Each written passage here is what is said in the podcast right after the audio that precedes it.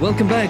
It's another episode of the Elvis Reviews podcast. It's February 2024. We're here, and Daniel's here too. Yep, I'm here. You're here. I'm in the midst of Mardi Gras down here in New Orleans right now, actually. Oh, is that right now? This is the big weekend where people just start drinking and don't stop till Wednesday for morning. For a whole week. Yeah, so. But. Oh, exciting. Mm-hmm. Well, the show we're talking about today is nothing to do with Mardi Gras. It is, some people say, one of the Colonel's few missteps. Mm-hmm. But we're going to talk about, it's the final show in a 2-week engagement. I think this is the only one that was recorded. It is. It's May 1956 in Las Vegas. It's only 4 songs. It's, 12 minutes, 13 minutes? Yeah. But somehow we're going to do a whole show about it. Yeah, it's such an interesting moment because Elvis is causing like mayhem everywhere and on television, just everywhere he goes. And then there's this one little 2-week weird like Eye of the Hurricane thing where he just plays to crowds who don't care. Just people who were just like, what's all this? Yeah.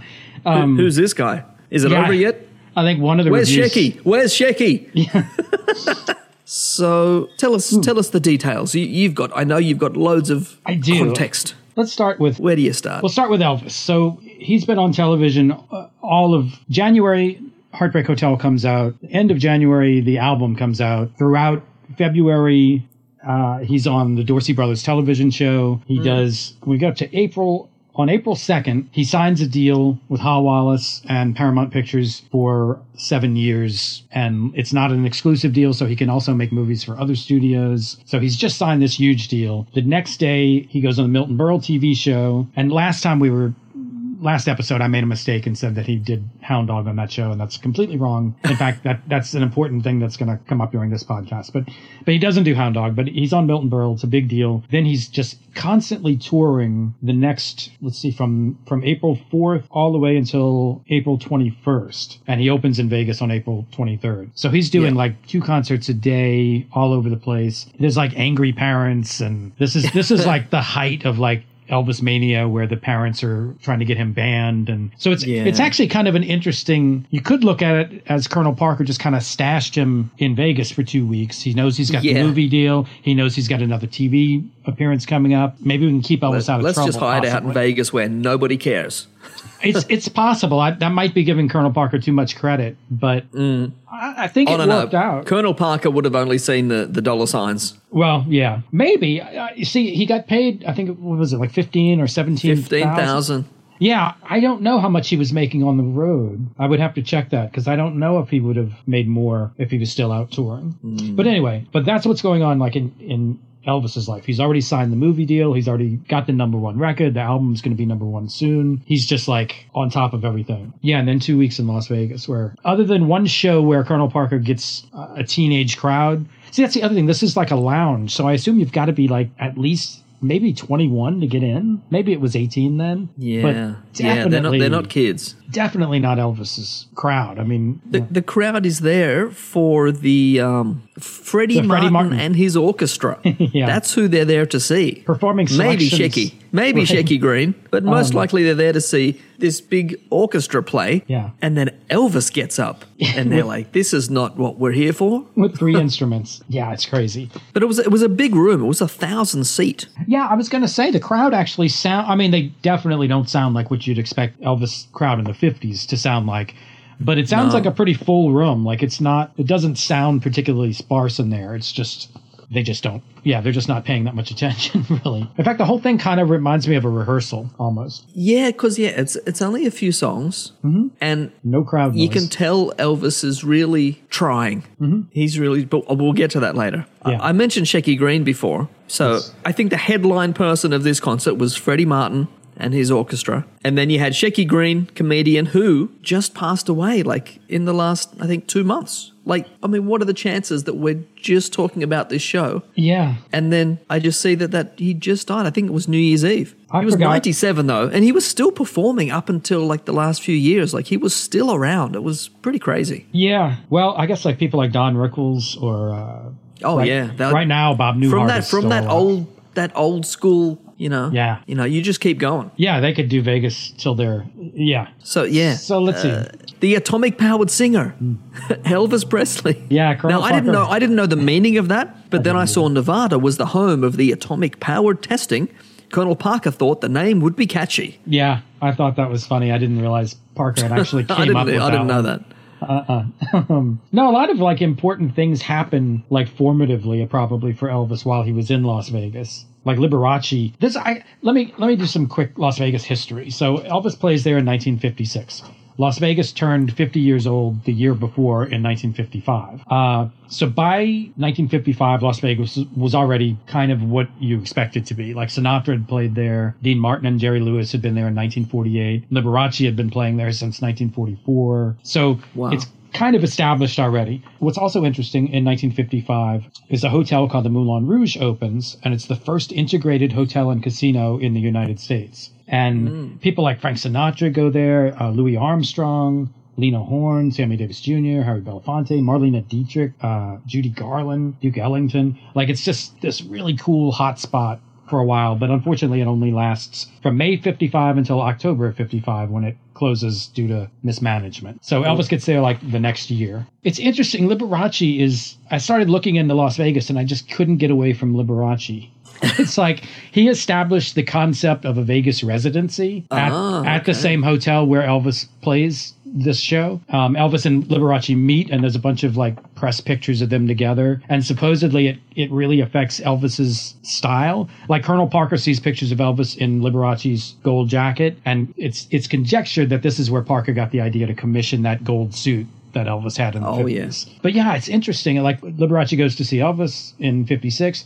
The Beatles actually play Las Vegas in 1964, but they're smart enough to play the convention center where it's open admittance, not a lounge on the strip. But Liberace goes to see the Beatles. It's just interesting. Liberace just kept popping up in all my Vegas history. Anyway. Interesting to know that he started the whole residency thing, which is still there to this day. Yeah, I didn't realize Liberace went back that far, like 1944. You said 44? He was playing there? Wow. And I guess it was... Yeah, I didn't think he was around that early. Me neither. And he died in like the 80s, I think. So anyway, yeah, Liberace. He was still around. But it is such a smart business model, especially in Las Vegas, which is a city that everybody comes to for entertainment. And instead of, an artist having to get on the bus or get on a flight and fly to all these different cities, you can just stay in one place. Mm-hmm. It'd be so much more cost effective as well. Yeah, just all for the artist, because you're not paying transport for all your gear, all your band members, all the staff. Everything's got to move city to city to city every day or two. This, you just set it up and you're there. Yeah. And you do a week, you do a month, whatever you want. And it's such a genius idea. So Liberace, good job. Yeah. Very smart. Smart guy. Didn't know. I haven't seen the movie yet. Yeah. I wonder if they mentioned, is it Matt Damon in that? I wonder if they mentioned that he... Oh, the Liberace. That he was the one who started the residency thing. I wondered, because, I didn't watch that. I knew people who did, but I never found out if... Because they could have mentioned Elvis. They crossed paths often. Yeah. In fact, in the 70s, I've got concerts where he introduces Liberace in the crowd. In fact, there's one... In fact, here's another piece of really pointless trivia. So, yeah, Barbra Streisand opens the International Hotel just before Elvis does.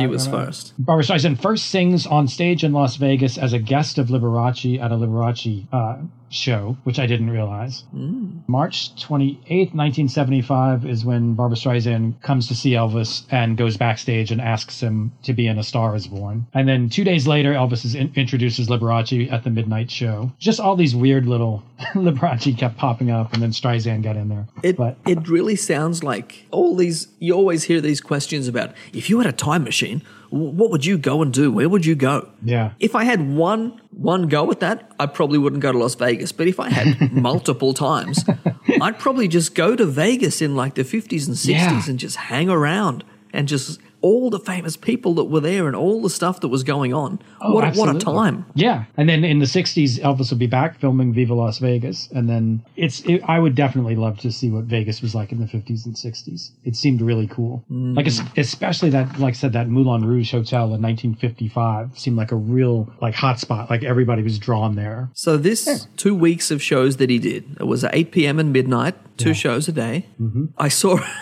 a review. It was by Bill Willard, a reviewer for the Las Vegas Sun Link. Mm-hmm. He panned the performance, writing, "For the teenagers, the long, tall Memphis lad is a whiz. For the average Las Vegas spender or showgoer, a bore. His musical sound, with a combo of three, is uncouth, matching to a great extent the lyric content of his nonsensical songs." Yeah. Wow. That's a review. Holy moly. And there's a lot of, like, a jug of corn liquor at a champagne party. I read one where it says the crowd watched with clinical detachment as if it were some kind of a science experiment. Yeah, a lot of negative reviews. Wow. Man, the recording is amazing, though. The sound on it's shocking. That's the most amazing thing about this, that we can even hear this, is that it exists. Unbelievable. Yeah. That's just mind-blowing in itself. And the fact that the sound quality is so good, it could have been really bad. Easily. But because this audience was so, like, reserved and quiet, it just makes it sound really good. I mean, if it was a screaming bunch of kids and an audience recording... That. They say how some of them are pretty bad. Yeah, like, you can barely even hear Elvis over the screaming. But this is just, it's perfect. It would have been really interesting to hear opening night, because Elvis must have been shocked that the crowd, but now he's used to it. Weren't screaming, Right. Now at least he knows what to expect. But opening night must have been amazing to just, Elvis must have just been completely freaked out. Actually, I mean, the whole band. And he would have just walked on the stage the first time to just this, you know, this polite, smattering, little, like, golf clap. Right. Although, so, what else? Well, he does have that great announcer to get the crowd all hyped up. Yeah, right? Saying he's a great young guy. He sounds like an awkward assistant manager at a grocery store, like having to announce something to people. It's like, and speaking of records, he has the #1 record. And it's a very awkward, weird. It's funny. Intro. He's sort of trying to convince the audience that, you know, this is good. This really is good. You should be excited about this. Mm-hmm. He's a fine young lad and a fine talent. The announcer was awkward. Yeah, like Trevor Noah at the Grammys. Got it. And then we hear a little bit of Rock Around the Clock from the Freddie Martin Orchestra. That's how they bring him on, which really just emphasizes how tiny Elvis, DJ Scotty, and Bill sound after, because it's that da-na-na, da-na-na, da-na-na.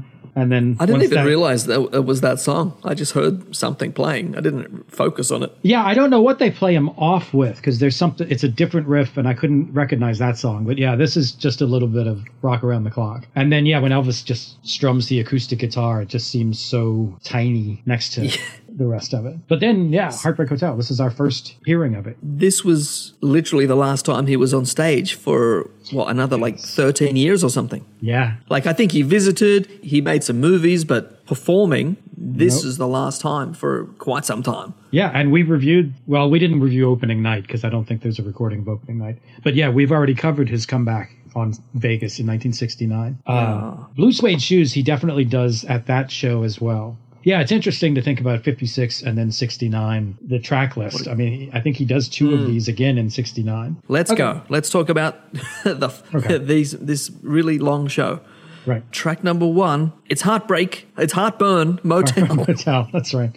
Verse #1. It's a great version. Mm-hmm. And even though the three-piece band sounds small, I really do like it, because I like that early rock and roll sound. Mm-hmm. And it is good to have a break from the big 70s overblown extravaganza band that he had, with all the horns and the backing singers and the strings and just everything, the kitchen sink. And here, it couldn't be any more basic. Like, there's not even two guitarists. There's one guitarist. Right. Well, unless you count Elvis on the acoustic. Oh, yeah, true. He's in and out, though. I mean, yeah. It's just absolute bare bones. Yeah. And I've said this before, but it's always good to hear these early songs before he got bored or embarrassed by them and then only performed them out of some obligation to the fans. So, you know, they're still relatively new and fresh, and it's just great to hear. Mm-hmm. A few times he mentions Heartburn Motel. And as soon as he started singing that, I'm just like, we all know the stories about the deep-fried peanut butter, banana sandwiches or whatever he was eating. Mm-hmm. Was his diet that bad, maybe even this early? And that's why he's still talking about heartburn? I really don't think so. It's like, I hope not, but who knows? No, I think that's just Elvis's nonsense sense of humor. It's funny, all through his talking here, the sense of humor is there. Mm-hmm. And you can tell that he's really trying. And this is like the last show out of, it was a two-week engagement. And two shows two tonight. A day. Yeah. So there was at least, how many shows? 5, 10, 20? 12. Maybe 20 shows, maybe more. Yeah, I don't know if he had weekends off. We don't know if it was 6 or 7 days or 5 days a week. Right. But a minimum 20 shows. And this is the last day. I'm not sure if it's the last show, but it's the last day. Mm-hmm. And it sounds like he's been trying. And he knows by now, after 20 shows, this is what I have to do to like try and appeal to this audience, which are not my audience. Which is a really interesting thing to hear, because almost everything else in his career, he just walks out and everyone's screaming their heads off. He doesn't have to do anything. Mm-hmm. He can just stand there. Yeah. He can just get up there and go, well, which he does later. Right. And everyone just loses their minds. So it's just really interesting to hear him, like, be humbled. Mm-hmm. I don't know if that's the right thing, but it's just, it's interesting to hear. Yeah, I couldn't decide if it was that he was really trying to win the crowd over still, or if at this point he had sort of given up on them and was just entertaining Scotty, Bill, and DJ and... And maybe all the jokes were just for them. It wasn't for the audience. In a sense, I kind of feel like they were just like, let's just go out and we'll do what we did on Louisiana Hayride. We'll do what we did in Texas. We're just going to tell the same corny jokes. All we can do is do what we do. If they don't like it, we're still getting paid. So yeah. I mean, that said, his vocal performance throughout the show it never falters. I mean, it is it's missing the feedback and the energy you would get from a live show, which is why, again, it kind of feels like a rehearsal with a lot of people invited. So he's still trying. He's not like blowing it off by any means, but there's not that energy that you expect from the live show. Well, I have some theory about that. Well, I'll get to later. Ooh, okay. But yeah, I mean, is it the end of this? He's like, he's talking about, we've done 2 weeks and... Yes, it's the end of this song. He says, we've had a pretty hard time. I mean, we've had a really good time here. Yeah. Which is, again, just classic Elvis. It really is, yeah. And again, probably just to entertain the guys. It's not for the audience. Right. Oh, I was going to mention, I did like the solo in Heartbreak Hotel. I have listed that it's like blistering. Oh, yeah. That it's just this really good Scotty Moore thing. I have a feeling you might prefer that. I think when we get to the studio version of this, which we'll be covering on Elvis Gold Records Volume 1, you might think there's too much reverb on the studio version, whereas it's interesting to hear this nice, clean, clear version. Possibly. But yeah, it is between Heartbreak Hotel and Long Tall Sally. That's when he does had a pretty hard time, pretty rough go of it. I forget what he says exactly, but yeah.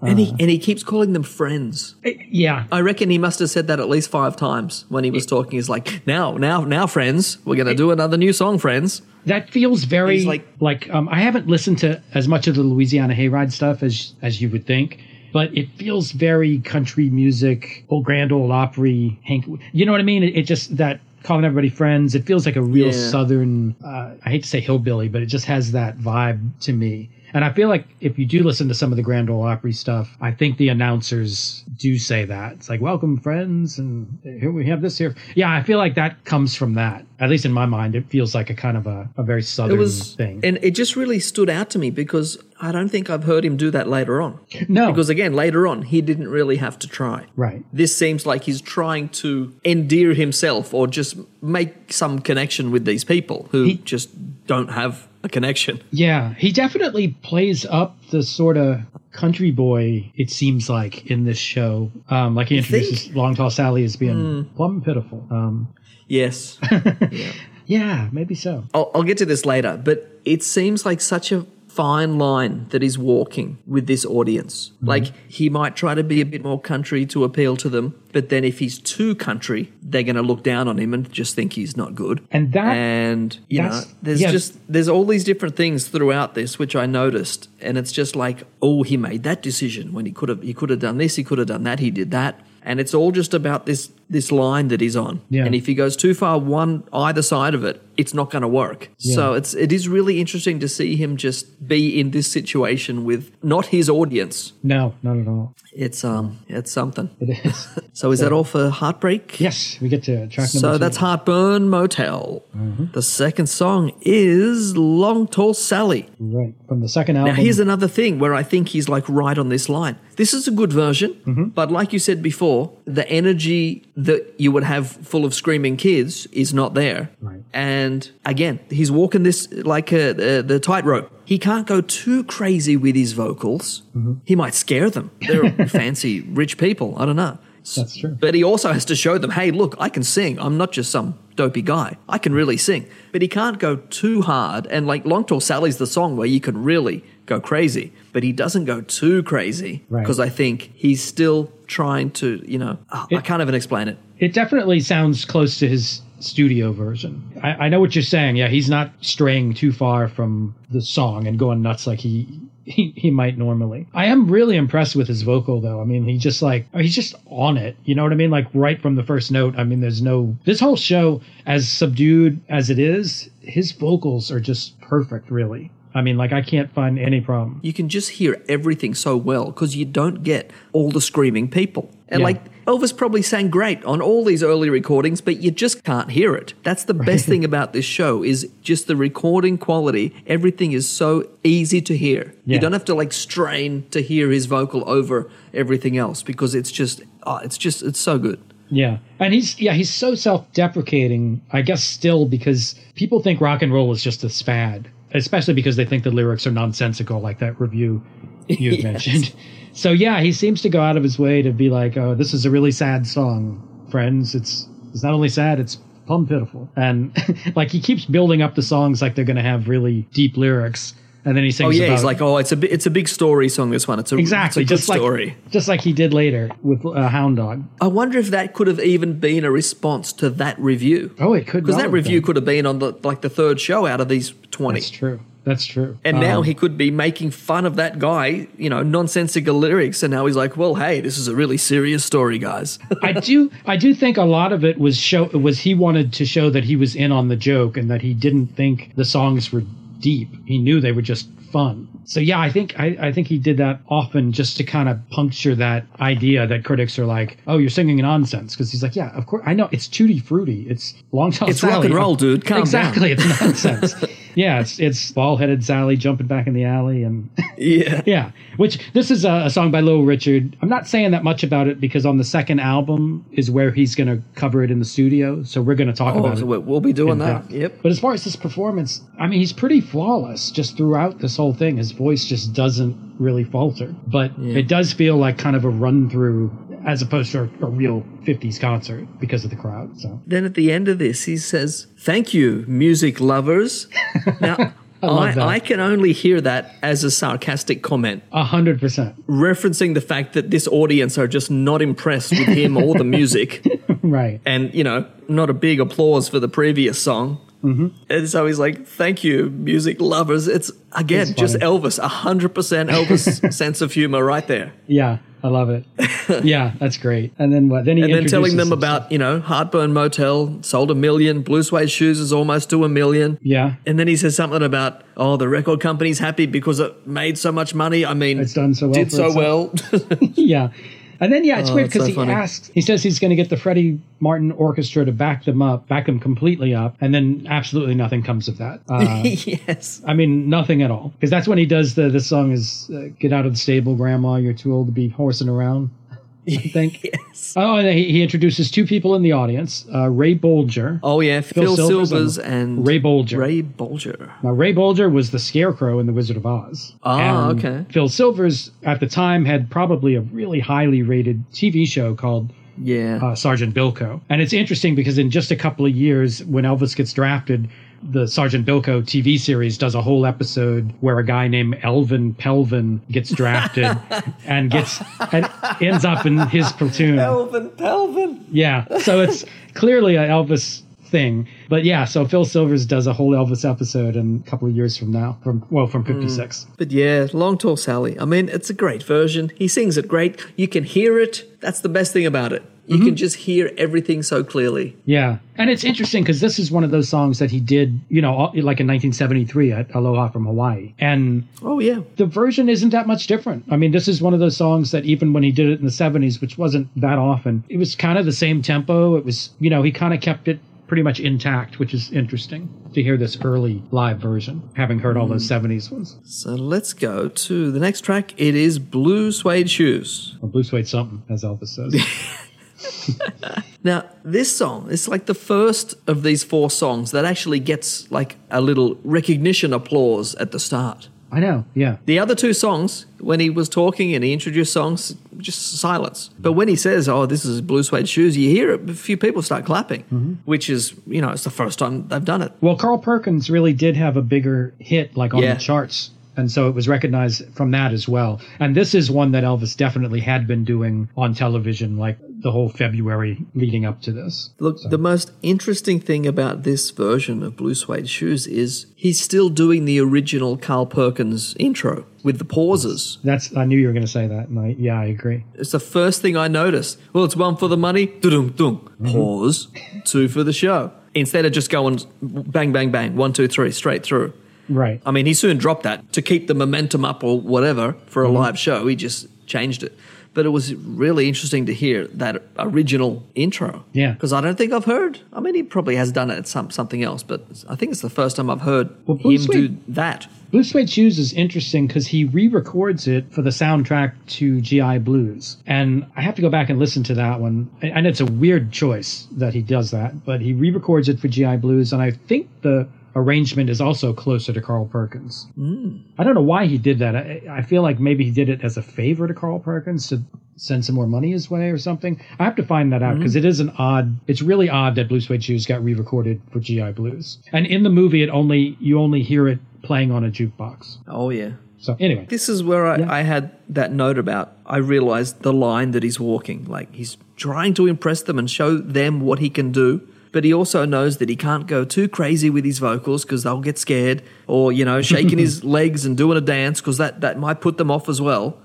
So, I mean, it doesn't exist, but if a video of this ever came out, it would be one of the most interesting things you've ever seen. It really because even just the audio, it's like such a unique thing. Yeah. The video would be insane. It's like the eye of this crazy hurricane because, both sides of this date, they're going crazy. And just this one crazy 2-week period with just him playing to adults in a lounge is so bizarre. It's literally like someone came down, picked him up, and dropped him on another planet. Yeah. With an audience who had no idea what an Elvis is or what music is. Yeah. At least and he's just got to get up there and go, hey, look at this. Well, that's the thing. The Freddie Martin Orchestra are playing selections from the musical Oklahoma. So it goes from like the Surrey with the Fringe on top right to Heartbreak Hotel. You know what I mean? It's just, it's a weird. Well, that was in the article you had actually sent me recently with some quotes from Shecky Greene, where he said, not only did Elvis not really fit in on the bill with the two of them, but he didn't fit in with Freddie Martin. Like, it was just a complete mishmash. It'd be like right now if there was a concert with, like, Celine Dion and Motley Crue. And Eddie Murphy. Yeah. It does not make any sense as a bill. It is. I mean, in one way, it's like the true meaning of a variety show. Yeah. I mean, it's got it all. Definitely. It's got everything. Definitely. They had the June Taylor dancers. They had the dancing girls. Oh, yeah. I mean, I guess if they're doing like Oklahoma songs, they got to have the dancers on stage. Yeah. It just, it's a weird bill. I'll tell you what I love in this Blue Suede Shoes, though. At 1:45, there's a long drum solo. Oh, yes. And it's amazing. I mean, I'm not a big drum solo person. Like when I'm watching Prince and they go into a Sheila E. drum solo, it's like, yeah, okay. I don't really care. I mean, it's good. I'm not a drum solo guy. But this one really stood out to me for some reason. I don't know if it was because I could just picture this one guy on a tiny 1956 drum kit in a 1,000-room Las Vegas showroom. 1,000 seats. Yeah, and him almost just all of them like just crazy, sitting and staring in silence. Yeah, and he is a drum solo. And he's drumming it. I mean, it's a great drum solo. And I feel like when they come back from that drum solo, there's not much left of the song after that. But from then on, there's a lot of guitar and bass stuff going on in the background that's just really amazing. And I don't know if they're like, okay, we're almost finished with this Vegas gig, and they're just throwing it all in there. That's the last one. That's the last day. But yeah, I thought this is a fun version of Blue Suede Shoes, and I love that drum solo. This is the funniest thing about this. He's only doing 4 songs. Right. But he still walks off after the 3rd song, you know, and does the fake encore. Come back for an encore. When it's only like 12 minutes. I know. I thought that was hilarious. And the announcer comes back on. He's like, "Oh, Elvis, everybody." And he's like, "Oh, come on. One more for the road, Elvis. Come back." And Elvis is like, "Oh, well, I was coming back anyway." Yeah, it's so staged and so, it is kind of ridiculous. It was really funny. And then we go, the last track, the big encore. Right. It's track 4. It's Money Honey. Right. This is one of my big sellers. It sold 43. Yep. Same Elvis. See, I wonder if people in the audience were like, but he just said he sold 1 million of the other one. Why did this one only sell 43? Is that the sort of people who were in this audience? Like, I doubt it. If anything, you would hope they're actually, if anything, more sophisticated, or at least they think they are. They think they are, yeah. So, yeah. This one is interesting because during that long intro, there's definitely like some vibes or a xylophone or something comes into it. And then at one point, Elvis is laughing. Let's see. At around 17 seconds in, you can hear Elvis say, "Get it, Freddie," or "Hit it, Freddie," talking to Freddie Martin, who I guess is just playing around. Because the horns or whatever they're using there, vibraphone or whatever it is, it drops out by the time the vocal starts. Yeah. I thought that was kind of neat. I thought they might actually get some sort of full orchestral accompaniment to Money Honey, but no. Although I do have at 2:10, which is like seconds before the song ends, horns come in to it again. So it's like there's a tiny bit of orchestra in the beginning of the song and a tiny bit at the end of the song, but the middle of it is just like the album, which of course he also closed his first album with the same song. I think there's a small dropout at 1 minute 12 seconds. There's just like some weird little edit, I think. Oh yeah, and there's like a beat missing. That's it. I'm just kind of grasping for straws what to say. I like the song, and again, it's not a lot different really than the one we just covered on the first album. Yeah, I don't have much to say about this one. Again, it's a great song. Mm-hmm. It's a great performance. It's crystal clear, which is beautiful. Yeah. What else is there? I mean, I don't have much else about the song. While Elvis was in Las Vegas, though, it was interesting because he went and checked out some other acts, and I think that was probably very influential. So that's it. I was surprised we talked this long about a 13-minute show. Right. There was a lot of stuff going on. Yeah, this was from May 6th? Maybe, yeah, that's probably right, May 6th. And then so on June 5th is when he's back on television. He's on the Milton Berle show. And that's when he first does the song Hound Dog, which for years, me and a whole lot of other people assume Elvis heard the song Hound Dog by Big Mama Thornton. In fact, the Baz Luhrmann movie kind of makes a deal out of it. But while Elvis is in Las Vegas, he goes and checks out a group called Freddie Bell and the Bell Boys. And they do a version of Hound Dog, and that is very much the version that Elvis, I won't say copied, but it's the version that was the biggest direct influence on the way Elvis did it. It's a great version, and it's a lot like what Elvis changed is similar to what Elvis changed from some of the Little Richard songs, and that's that he takes out the horns. Because their version of Hound Dog is very similar to Elvis, but there's like a saxophone and a trumpet, and Elvis likes to do these stripped down things. There's also the fact that paying a bunch of horn players costs money. Yeah, but I think at this point RCA would have done it if he wanted it. Oh yeah, I'm guessing. Because I think the difference, we're dealing with the beginnings of rock and roll, and so there's all these different little threads, and I feel like the sort of piano based Fats Domino stuff is one thing, and the Little Richard, that's kind of similar to the Fats Domino stuff. What Elvis was doing was more stripped down than most of everything that I can think of before it. Like Buddy Holly and the Crickets have a similar sound, but they came a little bit after Elvis. Anyway, it's fascinating, especially to go back and listen on YouTube to that original, the version Elvis heard in Las Vegas of Hound Dog. And then, like I said, he performs it the very next time he's on television on Milton Berle. You mentioned before the song that the orchestra plays after Money Honey. Yeah, if it's anything. It sort of sounds like In the Mood, but it's probably not. Oh, it could be. It's just basic blues with some horns on it, so it could be anything, but it sort of sounds like In the Mood, which is what, Glenn Miller, I think? Yeah, and that wouldn't have been out of... Yeah, the orchestra definitely would have known In the Mood, for sure. That would have been out by then, I'm sure. What I mean is it would have been part of their normal repertoire, probably. But yeah, it could be anything. Yeah.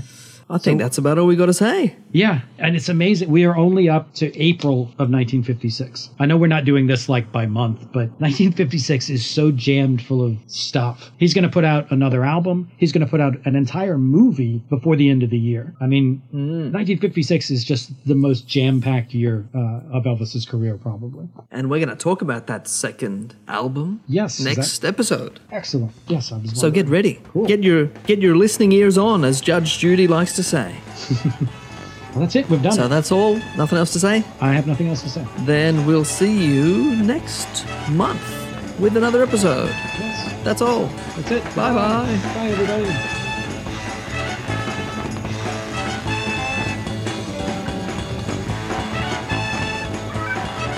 Elvis has left the building.